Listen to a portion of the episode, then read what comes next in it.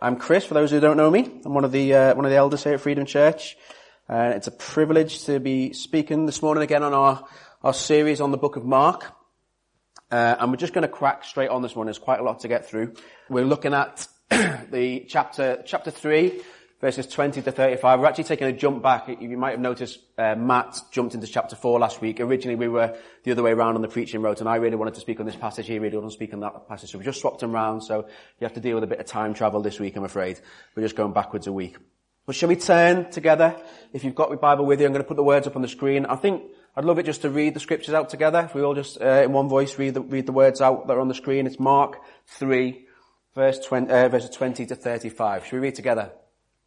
Then Jesus entered a house, and again a crowd gathered, so that he and his disciples were not even able to eat. When his family heard about this, they went to take charge of him, for they said, he is out of his mind. And the teachers of the law who came down from Jerusalem said, he is possessed by Beelzebul. By the prince of demons, he is driving out demons. So Jesus called them over to him and began to speak to them in parables. How can Satan drive out Satan? If a kingdom is divided against itself, that kingdom cannot stand. If a house is divided against itself, that house cannot stand. And if Satan opposes himself and is divided, he cannot stand. His end has come. In fact, no one can enter a strong man's house without first tying him up. Then he can plunder the strong man's house.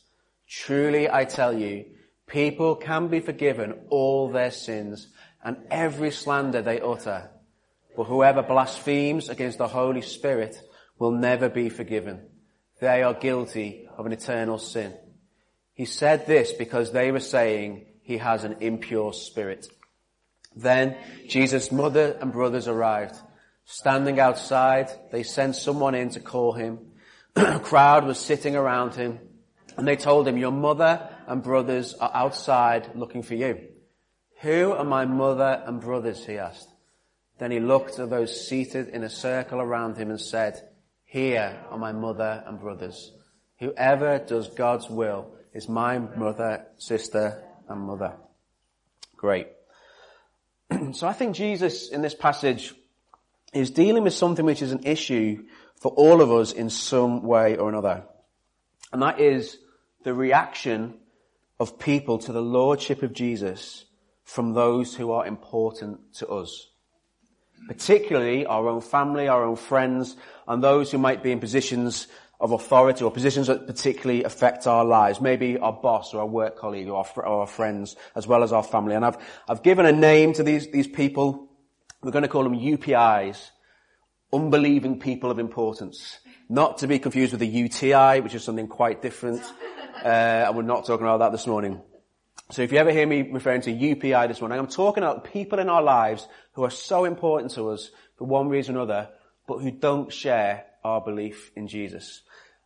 And what I want to, want to get at this morning is that Jesus had these people in his life too. So however hard you're finding it to, to be a Christian in that context with family members, with best friends, with bosses and work colleagues, whoever it is in your life who doesn't believe and doesn't follow what you believe in, it just, it really gets to you. Jesus had that too, and I really, I think he's got some really important stuff to share this morning about how we cope with that and what we can do about it. So I hope this talk today will be some encouragement, um, particularly if you're in that situation. I know there are people in the church who, for example, are married, to people who don't believe in Jesus, or don't, at least don't put their faith and trust in Him. And I know that is a really difficult walk, and I really want to bring some encouragement this morning around that. I personally have been quite fortunate, well, very, very fortunate and blessed, because I come from a family, of a long line of belief. Um, so my father is an Anglican vicar. His father was an Anglican vicar. Two of my aunties are Anglican vicars. My, one of my uncles is an Anglican vicar. And, and all of my family, my immediate family, are, are Christians and are, are walking with God. So to some extent, I've not had to go through that difficult experience of the people most close to me being uh, in that in that boat. But I've got a lot of my closest friends, a lot of my, my closest non-Christian friends who just they're just not interested. They they range from from atheist, out and out atheist, to agnostic, to believe in God but just don't care, and and they look at me and they they think I'm potty, frankly, and they're like, why why are you doing what you do? Why do you believe what you believe? And yeah, it's nice for you, but I just I just don't see it. So I, you know, whilst my family are not in that position, I do I do know what it feels like to know that the people you love so much, the people that you you love spending time with so much, just don't don't get it. And the encouragement, as I say, is that, is that Jesus knows this pain. And actually in this passage, he deals with it really incredibly well. And the passage is kind of split into three chunks. Uh, the first uh, few verses, verses 20 to 22, we see Jesus, we see comments about Jesus' family, and then there's a break in the middle where actually we see Jesus dealing with some other UPIs, people of importance who don't believe, and that's the teachers of the law, who obviously have a huge bearing on Jesus' life, as we come to find out. And then at the end of the passage, we return back to Jesus' family. Uh, so there's kind of three chunks of, of the passage as we go through it this morning. And I think from this passage we can get three things. Three things that we see about how Jesus deals with unbelief around him. Three, three things about how Jesus deals with those people who don't, who are important to him, but who don't share uh, the belief in God. Number one, he never dishonors his family. Number two, he doesn't try to appease anyone. And number three, he also points to a new family. And we're going to go through those three points this morning. So the first one, he doesn't dishonor his family. Do you know Jesus' family upbringing, you have to say, is somewhat unique. He is the son of God. And he's born of a human mother, but via a miraculous conception with an earthly father who was somewhat dumbfounded by the whole thing. Jesus, from day one, before day one, knew who he was. And actually, Joseph and Mary, his parents, should have known too. Because God sent an angel, Gabriel, to them before Jesus' birth and tells them in great detail, this is what's going to happen. You're going to give birth to a son. You're going to call him Jesus and he is going to be my king. And yet it seems in this passage that there's some serious lack of understanding going on amongst Jesus' earthly family. Possibly because for 30 years, Jesus has led a fairly unremarkable family life. In fact, we only get one story in the scriptures about Jesus' life between the age of about a week old and about 30. And that's the story of where he goes to the temple during the Passover, uh, and his family come home and realize they've left him behind, and they go and find him back in the temple. And he's, and, and they said, where have you been? You're meant to be with us. He's like, look, didn't you know I had to be in my father's house? That was Jesus around the age of 12. That's the only story we get of his upbringing. But we know he lived a perfect, sinless life. And can you imagine how annoying that would be for his brothers and sisters? to have this sibling who is just perfect. To be the one who is just gets everything right, who doesn't mess anything up, who doesn't annoy anyone, is always super happy, never gets frustrated. Can you imagine how frustrating that would be? We, we still have sibling rivalry in my house, well, my, my family in Liverpool. In fact, we had a, a WhatsApp conversation that got a bit out of hand the other day because um, it was revealed that my father, as his PIN number on his credit card, had my year of birth. Uh, and not one of the other kids, and they were like, well, he must be the favourite. He's changed his PIN number, by the way, so don't go trying to work out my year of birth. But, but sibling rivalry, guys, it, you know, can you imagine having this perfect brother who never does anything wrong? After a while, I mean, it would be great to live with him, wouldn't it? But after a while, you're like, oh, he's so flipping annoying. Mr. Perfect over there. But now, he's 30 years old. And we've seen in these first few chapters of Mark, Jesus has started to step out and minister and he's going public. And he's, he's doing incredible things. He's healing people. He's casting out demons. He's preaching incredible messages uh, in the, in the area. And he's showing God's love and his words and his actions in whole new ways, people, ways that people have never seen before. And he's gaining a reputation and he's drawing huge crowds of people. We looked the week at the crowds he was drawing. And in this chapter, he actually returns to his hometown. And we see in, in these verses 20, 21, that there's such a crowd around him, such a fervor around him, that he can't even sit down to eat a meal with his disciples. It says there, he entered a house and a crowd gathered so that he and his disciples were not even able to eat. And his family suddenly grow very, very concerned. Who does he think he is? What is he playing at, saying and doing all of these things? He's going to get himself in trouble. In fact, he's going to give this family a bad name. And we see there in verse 21 when they heard about this, they went to take charge of him, for they said, he is out of his mind. Maybe they're a bit concerned for him too. I mean, he, he can't actually sit down to eat a meal in peace. Maybe they just want to see him given a bit of space. Guys, just leave him alone. This is our, this is our brother. This is our son. He, he needs to eat. Just, just clear off. We don't want all this attention on Jesus. And you know? I love that verse 21. I don't know if you see that there. They went to take charge of him. As if anyone can take charge of Jesus, the Son of God, the God eternal, who's one day every knee is going to bow at his name. Every tongue is going to confess. He is the King of all kings. The God who flung stars into space. And his brothers and his parents say, well, we need to go and take charge of this Jesus. It's, it's ridiculous. But you know, it shows the level to which he's humbled himself. We called this series Down to Earth Jesus for a reason. Jesus humbled himself. He had all that power. He had all that status, all that majesty in heaven. And yet he came to earth and allowed himself to walk the streets and to be with people just like this and to be crowded out, get, to get all that attention and to be okay with it. And yet his family just cannot deal with it. Do you know, for his family, the fear of man overtakes faith in God, even though they know, even though especially Joseph and Mary, they know Jesus' backstory, they know who he's supposed to be. And yet they're suddenly fearful that he's, it's going too far. This is getting out of, out of hand. He's doing stuff that is too crazy and people are getting, uh, are getting out of hand with it. And maybe you recognize that fear in your own family or with your own other UPIs. Maybe some people have looked at you and said, I don't like this Christianity thing that they're getting into. I think it, I think it's a bit dangerous. They're, they're going on to this church and everyone's really happy and smiley and it's a bit weird and like they seem really peaceful and calm and they're, they're like praying to God and they're, they're going to all these meetings and they're, and they're doing stuff and it's, they're different from how they used to be. I don't like it. I feel like I don't know them anymore.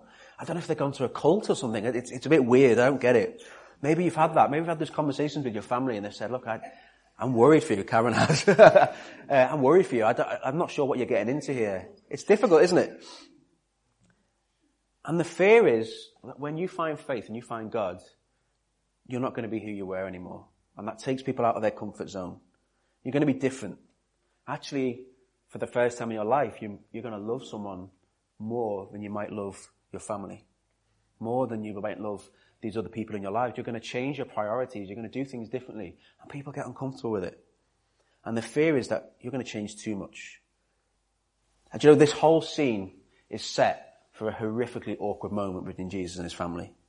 It's all set for a big bust up. It's all set for a family row, an embarrassing scene where Jesus has to stand up and admonish his family and say, no, you've got it wrong. You don't know who I am. You don't know what you're doing. Don't stop me. Except that's not what we get. We don't get this. We don't get Jesus yelling at his family and saying, leave me alone. We don't get him embarrassing them publicly. We don't get him saying, look, you've got this so wrong. You're being so silly. What we get is Jesus just taking it in his stride he doesn't cause a row or a scene. He carries on doing what he's doing and he gently teaches and he gently speaks to people. At the end of the passage where he's told, look, your brothers and your mother are outside. They're waiting for you. He doesn't embarrass them. He just shifts the focus and he says, actually, you know, I've got a different, I've got more than just my earthly family. I've got another mother and brothers and, and, and sisters. He doesn't tell them to go away. He doesn't tell them that they're wrong. He simply points out that now his family is wider. His family is bigger. There's a whole new context, a whole new shape and dynamic to his family. And he avoids that, that, that, that potentially embarrassing family scene. He doesn't dishonor his family. I think that's really important as we, you know, as we look at our own families and our own UPIs. Actually, the temptation is to get into arguments. The temptation is to tell them that they're wrong and, and it can cause arguments. Actually, I don't think Jesus takes that model. I think Jesus honors his family. I think he honors them and he loves them and he gently carries on doing what he's doing. And we'll look at that more in a minute. But there's, there's no sense of dishonor. There's no sense of Jesus upsetting his family or, or, or, or calling them out. The second thing is this, that he doesn't, whilst he doesn't dishonor his family and he doesn't dishonor the people around him who don't believe, he also doesn't appease them. He doesn't bow to them. He doesn't give in to what they, what they're thinking. You know, in, in the 19th century, there was a woman who was born to wealthy parents. And these parents had very, very clear expectations of, of what her life would be like. She was born in 1820. And their expectation for this woman was that she would marry a rich, influential man and she'd pop a load of kids out and she'd keep the family line going. And that was going to be her life. That was what she was going to do to honor the family and to, to live the life that they, they had designed for her. Only that was not the life that this woman wanted. In fact, far from it. At age 17, this lady heard what was the several of, the first of several calls from God. Actually that he wanted her to live a life of service to others. And specifically in the field of medicine.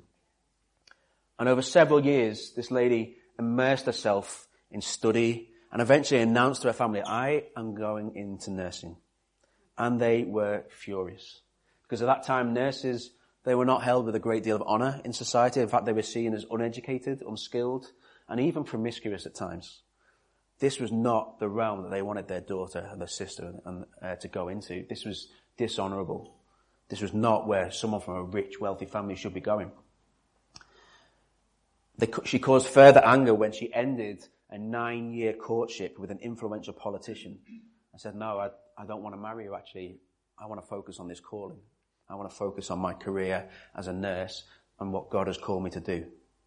In 1859, she wrote a book which redefined the field of nursing and which became the cornerstone of nursing education in her own school of nursing and which provided a whole wealth of, of senior nurses for the future.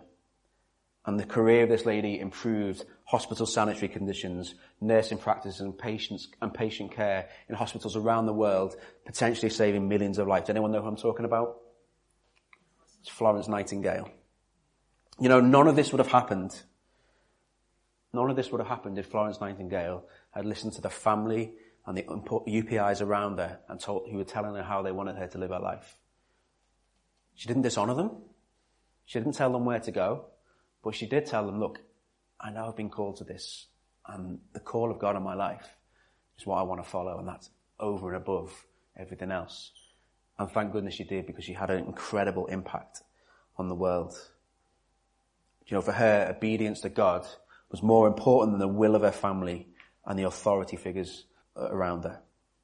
And in this, in this passage here, verses 22 to 30, the second chunk of the passage, we see Jesus in conversation with, an, with another group of important people, religious scholars, in fact teachers of the law who have come all the way from Jerusalem to his hometown to check out what's going on. They've heard the reports, they've heard the concerns of people, and they want to see this guy up close. What is he doing? What is he talking about? What is going on? We've heard that he's casting out demons. We've heard that he's healing people. This sounds dangerous to us. And these guys have got lots to lose because these are people whose lifestyle and status in society is dependent on their roles te- as teachers of the law. So this guy's going around and proclaiming actually freedom from the law, freedom from wrath, freedom from rules and regulations, but life and abundance and, and a life of worship to God. This has an impact on them because if this catches on, what's, the, what's going to be the need for teachers of the law anymore? They've got a problem. Now actually, what we've seen Jesus doing in, in these passages is that he's casting out demons. And actually casting out demons in itself was not new at that time. People in Jewish, in Jewish culture, they, they, they did practice the casting out of demons, but there was something different about Jesus. Because every single time he attempted it, he succeeded. There was never a time when Jesus told a demon to flee and the demon stayed. And this is caught like wildfire. All of a sudden people say, hang on. This is different from what we've seen before. We've seen people trying to cast out demons and occasionally it works, but suddenly this guy, every single time, and even demons that we've seen fail to go before, they're fleeing now because of this man. And there's, there's a problem for these teachers of the law because they can't simply deny that what's happening. They can't claim that it's fake. It is happening right in front of their eyes. They can't call Jesus a liar. They can't say he's making it up. They're seeing it happen. So they do the only other thing they can do. They say he's evil. They say that he's in league with the devil. That he's drawing on the power of Beelzebul, a, a powerful evil demon, or possibly even Satan himself. And instead of, instead of seeing the good that Jesus is doing and the power he's got from the Spirit, they turn to cynical criticism of the power of God. What an accusation for Jesus to face. And how do you react When you face these accusations yourself in your life, when people say to you, oh, you just, all this Holy Spirit stuff, all this, all this stuff you're getting into the church, it's, it's weird, it's wrong, it's, it's a cult, it's, it's evil, it's not right. How do you respond to that criticism? How did Jesus respond? I know the temptation might be to water it down, to bend a little bit, to try and, as I say here, to try and appease the people in your life, to try and calm their fears and say, look, no, it's okay. It's not that bad. I don't really believe that stuff really. You don't need to worry about that. That's, that's for other people. Um, you know, I know Jesus says some shocking things, but, you know, I don't really believe that. Actually, I believe this. You don't need to worry about me. You know, we don't want to look too weird or too extreme or too old fashioned. We don't want to upset anyone. We don't want to, we don't want to see our family relationships broken because of what we now believe. Well, that is not Jesus' way, unsurprisingly. He is utterly confident of who he is and in the power that he has. And at no point does he bow to the criticism. And at no point does he try to win over these people who are criticizing him by trying to compromise with them or trying to make them happy and say what they want to hear. He tells them the truth. In fact, he does three things. The first thing he does is to expose the flaw in their argument. The second thing he does is to give them good news. And then the third thing is to give them a stern and honest warning. So the first thing, uh, exposing the flaw in the argument. Jesus says, how on earth, you're telling me that I'm using the power of the devil to drive out demons. How on earth does that work? That's like fighting fire with fire. How, why would the devil attack himself? If he's got power in someone's life, why would he drive that power out himself? It doesn't work. It's, it's, it's a, it's a crazy thing to say. He talks about, you know, a house divided against itself cannot stand. A family divided against itself cannot stand. It doesn't work if, if the same family is attacking itself. But how can, how can I possibly be doing this in the power of the devil? When I'm driving out the devil. And then he uses this imagery of a strong man. He says, no one can enter a strong man's house without first tying him up. And I'm reminded, this is, I've waited five years for an excuse to preach about Duncan Ferguson, my, uh, my childhood hero. And you might think, your hero is a guy who throttled someone on a, on a football pitch. Duncan Ferguson, when I was growing up, he played for Everton. He now works for Everton. Ryan knows him, I think. He was a, a kind of figure of power and hope for Everton in a time when we were even worse than we are now. And, but he was, yeah, he was, he was a, a, a sort of bustling centre forward. He was an incredible header of the ball, but he was also, frankly, a thug if I'm being absolutely honest. Uh, he was a little bit unhinged. Sometimes on the football pitch he would just lose it. Um, he headbutted someone, ended up in jail. He punched people. He throttled this guy after he got a red card. Yeah, it, not really a healthy picture to, to, as a hero figure. But anyway, we'll move on. I've, I've, I've repented of that.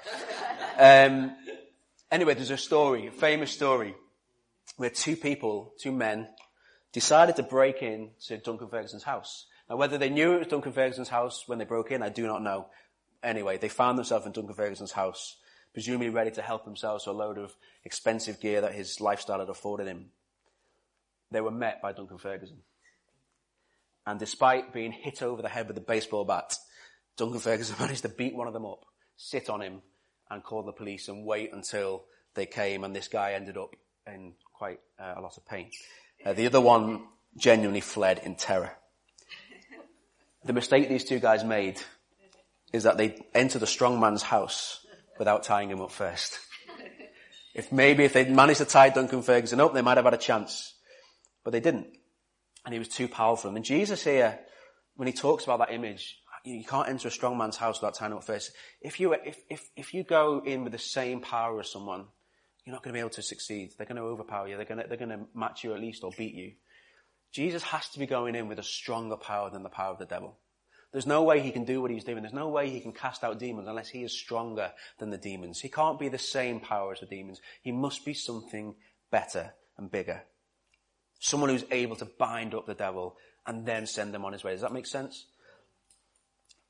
Jesus is trying to tell these guys something. Look, you might think I'm crazy. You might think I'm evil. I'm neither of those things. I'm God. I have power that you could not believe. And what I'm doing is not in a demonic way because that wouldn't work. I'm the Son of God and I'm casting out these demons with the only power that will send them packing, and that is God's power. That's the, the correction. The second thing he does to them is that he gives them good news actually. Verse 28. Jesus says this, it's, it's kind of almost lost in the middle of the passage, but verse 28 just this. Truly I tell you, people can be forgiven for all of their sins and every slander they utter. What incredible good news that is. There is not anything that we cannot be forgiven. They can be forgiven for every sin and every slander that they utter. That is good news. That's the gospel. Forgiveness is available, guys. Doesn't matter what sin you've had in your life. Doesn't matter what you've done wrong. Doesn't matter who you've hurt, who you've done whatever to. If you're repentant, um, there's forgiveness available. That is the good news he gives them. Huge good news. Almost lost in the middle of the passage. But then he says something, the third thing, this is the, the stern warning, which almost seems to contradict that. He says this, whoever blasphemes against the Holy Spirit will never be forgiven. They are guilty of an eternal sin. See, he's just said, you can be forgiven for anything. And then suddenly he says, but you can't be forgiven for blasphemy against the Holy Spirit. I think it's important that we unpack that a bit, otherwise we might be leaving here a bit confused this morning. You know, one of the key functions of the Holy Spirit, one of the key things of this person we've learned recently, haven't we, so much about the person of the Holy Spirit, his importance in our lives. And, and Jesus sent him to us after he left the earth. One of the key things that the Holy Spirit does, it says this in John 16 verse 8, the Holy Spirit will convict the world concerning sin and righteousness. He will convict the world concerning sin and righteousness. In other words, it's the Holy Spirit who makes us aware of the sin in our lives. It's the Holy Spirit who says to us, actually, you are not right with God. There is sin in your life that requires forgiveness. It's the Holy Spirit who does that. And that conviction is hard because it involves us admitting that we've done wrong, that we haven't got it all right.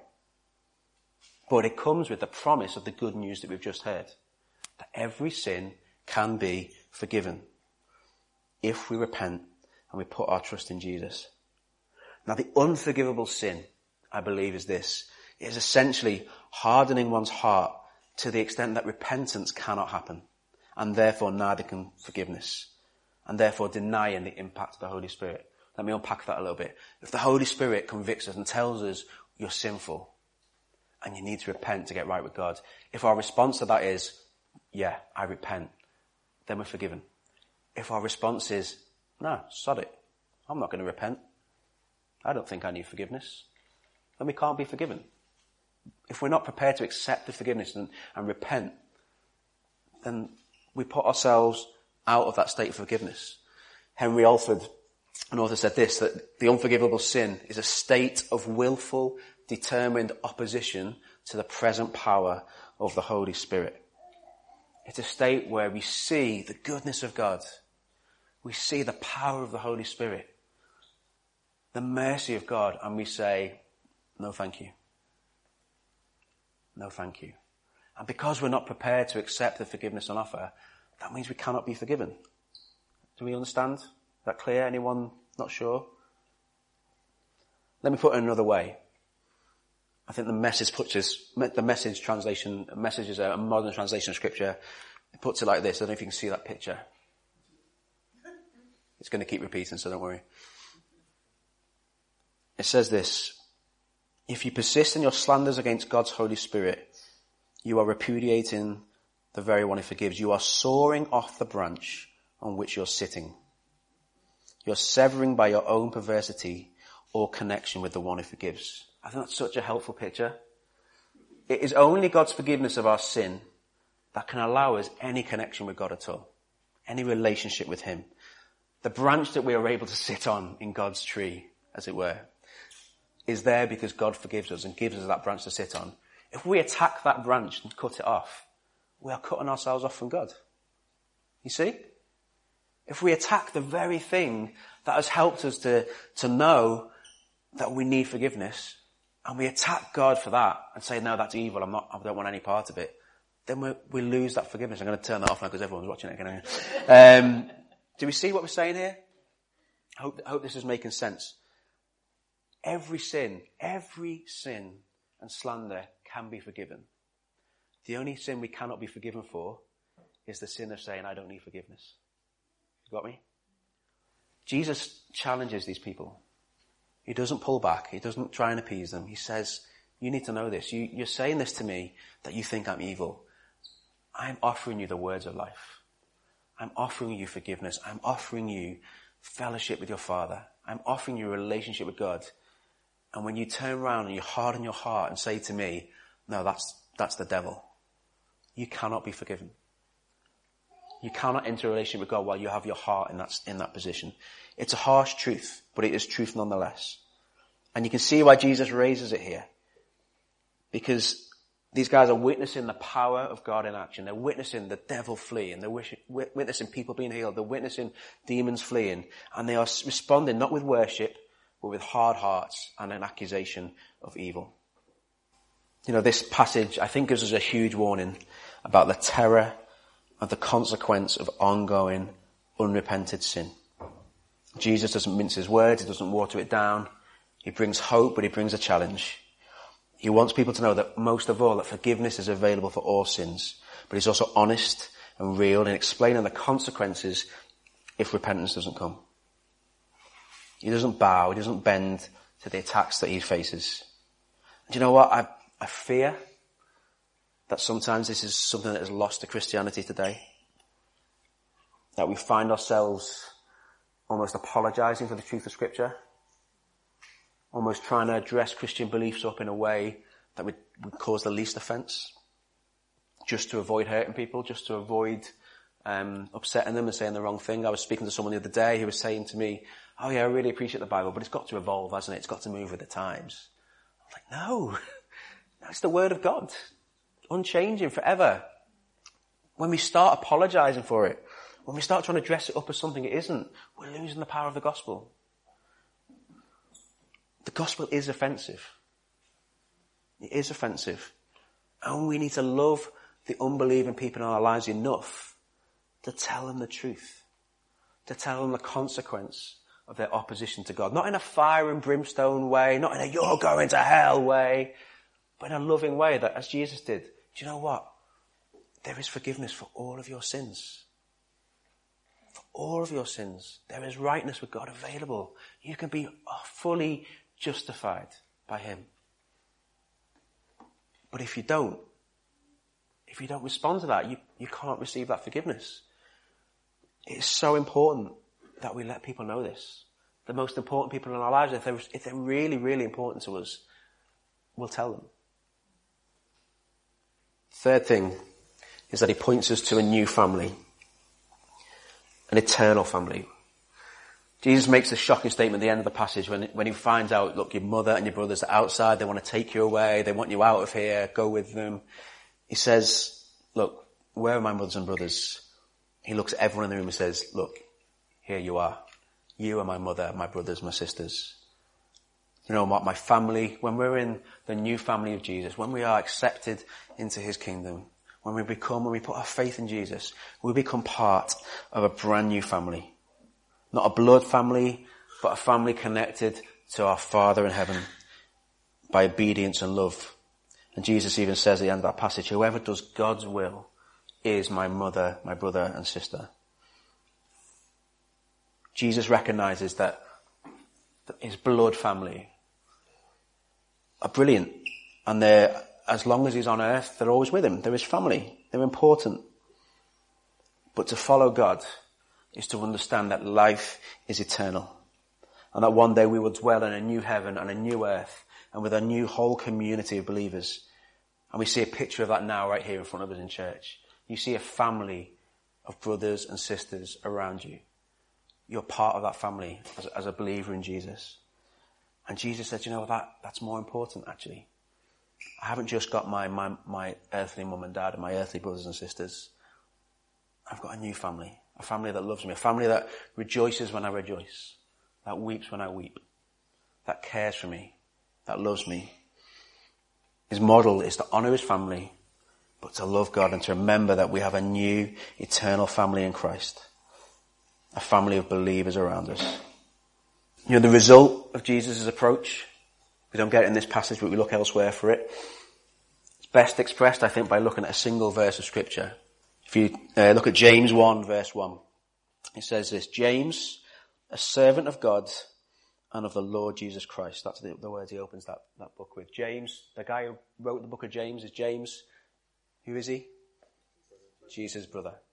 And his opening words in this passage, James, a servant of God and of the Lord Jesus Christ. Think back to what I said at the start about that annoying brother. That annoying perfect brother. Mr. Flipping Mr. Perfect. James is able to say later on, I'm his servant. He is my Lord. He is my Messiah.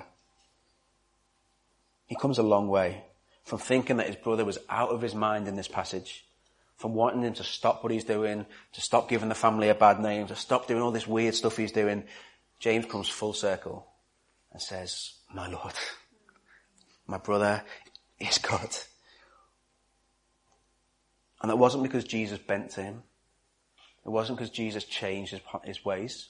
Jesus didn't stop doing what he was doing. He never said, okay, James, I'll tone it down a bit. I'll stop doing so many demon casting out. I'll stop healing so many people. I'll just quiet it. No. He carried on doing what he was doing. He let his family and his people around him know the impact of what they were saying. And James's response was to see the truth and to bow the knee. And I hope that inspires us. Actually, not one of our family who don't believe, not one of the important people in our lives who don't believe is beyond hope. Even the ones who think we're bonkers. Even the ones who look at us and think, what are you doing with your Sunday mornings, with your Wednesday nights? Who are these people you're hanging out with? Not one of them is beyond the hope of God. So to remind us, I think these are three key things as we deal with these, these issues of families who don't believe, important people who don't believe. How do we handle it? Number one, we don't fall out. We don't dishonor them. We love them first and foremost. We love them but also we love them enough to tell them the truth. To tell them the truth. In fact, um, in the book of Romans, um, chapter 10, uh, it says this, For everyone who calls on the name of the Lord will be saved. How then will they call on him whom they have not believed? And how are they to believe in him of whom they have never heard? And how are they to hear without someone preaching? And how are they to preach unless they are sent? Uh, as it is written, how beautiful are the feet of those who preach the good news. If we love our families enough, if we love our families enough and we truly want them to experience the love of Christ that we experience ourselves, we must love them enough to tell them, to tell them, to tell them the truth, to tell them that forgiveness is available, but there's a consequence if we, if we don't accept that forgiveness. And that is our challenge. But it's more loving to tell them this than it is to, to shy away and to appease and to be nicey nicey and say, look, I'm, I know I do all this church stuff, but that's me over here. Don't worry about me. I believe that that's a challenge that Jesus lays down for us. And who knows, I, I hope and I pray that as we do this, as we faithfully step out, that as we look at our, around our family of believers in here, our brothers and sisters in Christ here, I believe gradually we will see these seats filled up with our, our earthly family and our earthly friends and unbelievers who we're so desperate to see. Guys, if we tell them the truth and let the power of the gospel truth do its work, amazing things will happen.